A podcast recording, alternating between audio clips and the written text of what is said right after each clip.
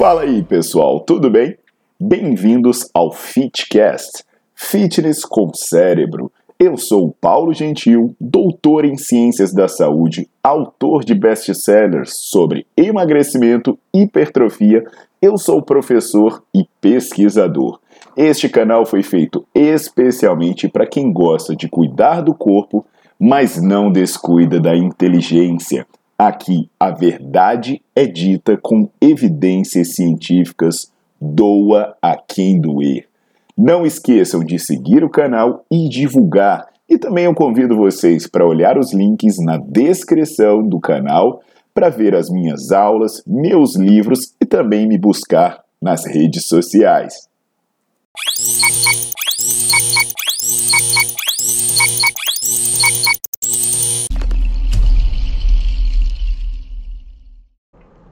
Olá pessoal, tudo bom? Aqui é o Paulo Gentil e hoje eu vou falar sobre um alimento, né? Que ele é muito popular em alguns estados e ele tem se tornado cada vez mais popular entre os praticantes de atividade física, que é a tapioca. É interessante, né, quando a gente fala sobre alimentação, porque tem alimentos que viram vilões, como aconteceu com o ovo, como aconteceu com o leite e até com as frutas, inclusive eu recomendo vocês darem olhadas em, em, vídeos que eu tenho aqui no meu canal do YouTube. Tem um vídeo que eu falo sobre ovo, né? Se você deve ou não deve comer a gema do ovo. Isso aí é muito importante vocês assistirem. Um vídeo clássico que eu falo sobre leite. Será que o leite é um veneno? Quando você pode, quando você não pode? E as frutas, porque por incrível que pareça, houve Uh, existem ainda pessoas que condenam as frutas, como se as frutas fizessem mal para o fígado e coisas do tipo. Então, assim, às vezes o alimento é um vilão, às vezes um alimento é um herói. Um exemplo de um alimento que acabou se tornando um herói, muita gente usa, é a tapioca. Então, hoje eu vou conversar sobre a tapioca, sobre se é ou não uma boa ideia. E assim, se existe alguma boa forma de usar, quais os alimentos que podem substituir, tá legal? Então você já vai deixando o seu like no vídeo, já bota para seguir o canal e espera, deixa para preparar a tapioca, se você for preparar depois de assistir o vídeo todo.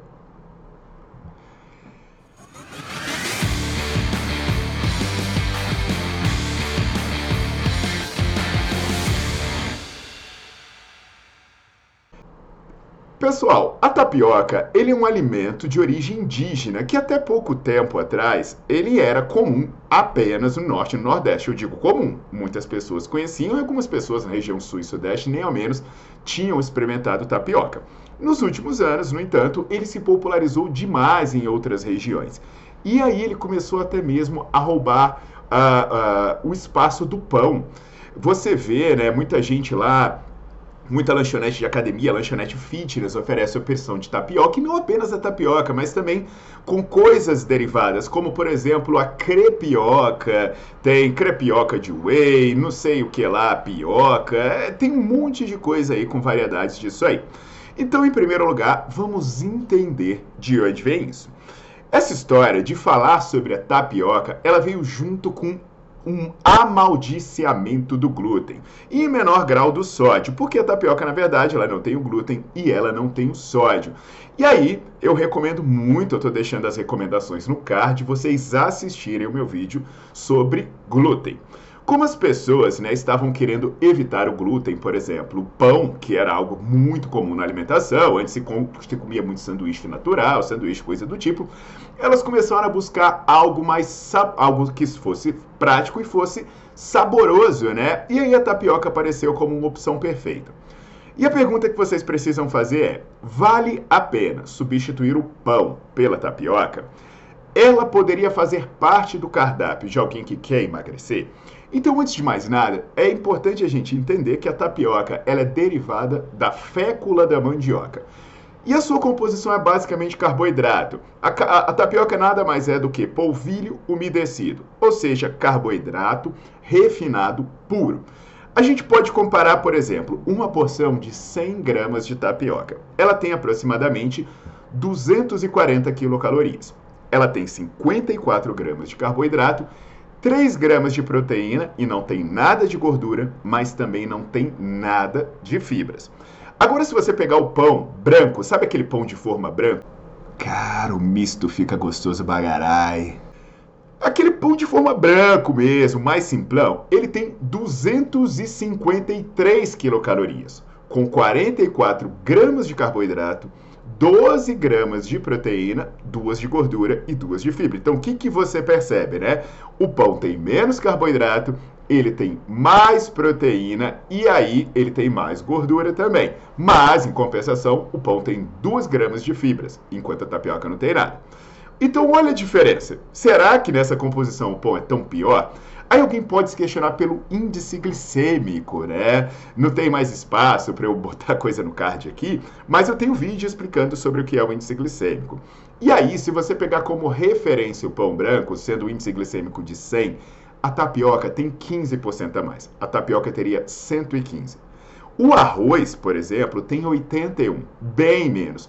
O espaguete, o macarrão, né, que ninguém mais está comendo porque não é mais fitness, na minha época era fitness comer macarrão, agora é mais, cara, o espaguete tem um índice glicêmico de 59. E aí você pensa, nessa referência, né, até o, a tapioca ganha até do açúcar que tanta gente condena. Aí você pensa, poxa, a tapioca é da fécula da mandioca, vai te dar 115 de índice glicêmico nessa referência. Se você comesse a mandioca propriamente dita, ia dar um índice glicêmico de 57, ou seja, menos da metade. Então, se você está buscando emagrecer, você tem que ter bastante cuidado com a tapioca, porque ela aumenta rapidamente a glicemia e ela causa esse pico de insulina. E esse pico de insulina, obviamente, se muito exagerado, muito prolongado, acompanhado com as calorias vazias, ele pode sim estar associado a você engordar. Então entenda né, que a tapioca tem tudo que todo mundo busca fugir. Ela tem muita caloria, carboidratos de alto índice glicêmico, nada de fibra, poucos nutrientes. A única coisa que a tapioca não tem seria glúten e sódio. E, gente, é, não sei por que você condenar tanto. Agora, entende que eu não estou fazendo uma apologia ao pão branco, né? Putz, vamos comer o pão branco. E eu também não estou condenando a tapioca. Eu vou explicar para vocês esses detalhes. Só que você precisa entender, se você não é alérgico a glúten, você não precisa fugir do pão. Agora, você vai buscar um pão de alta qualidade. Por exemplo, você vai comer pão integral, né? Os pães integrais, uh, integrais feitos em casa, aqueles pães artesanais, e também observa o que, que você vai colocar no pão, né? Porque o pão é uma coisa, o pão com os recheios que inventam são outra. Eu quero apenas alertar vocês que essas modinhas da alimentação podem te induzir a fazer coisas erradas, sabe? Especialmente por você acreditar que um alimento seja ótimo e você possa consumir em grandes quantidades e com pouca moderação.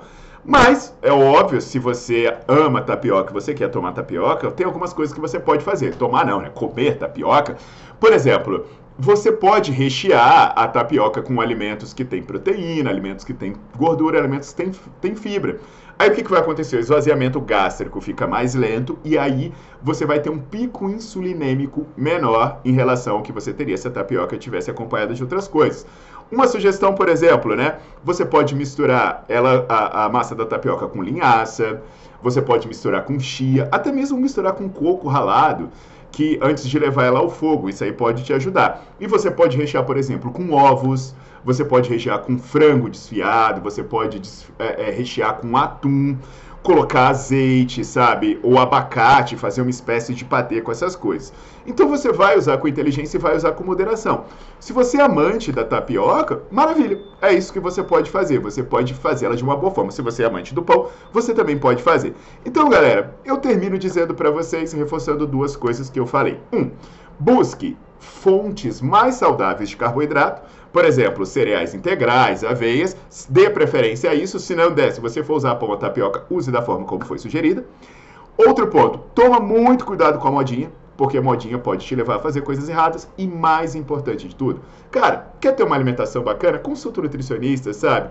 Busca um nutricionista para a pessoa te orientar. Você vai ter uma melhor saúde, você vai gastar menos dinheiro e vai ser menos entregue a mentiras. Tá legal? Aguardo vocês na próxima. Não se esqueça de deixar o seu like no vídeo, botar para seguir o canal e se você é estudante ou profissional da área da saúde, olha aí na descrição do vídeo eu falando sobre meu site e também falando sobre o Nerdflix, um canal de aulas assinadas. Um abraço, pessoal!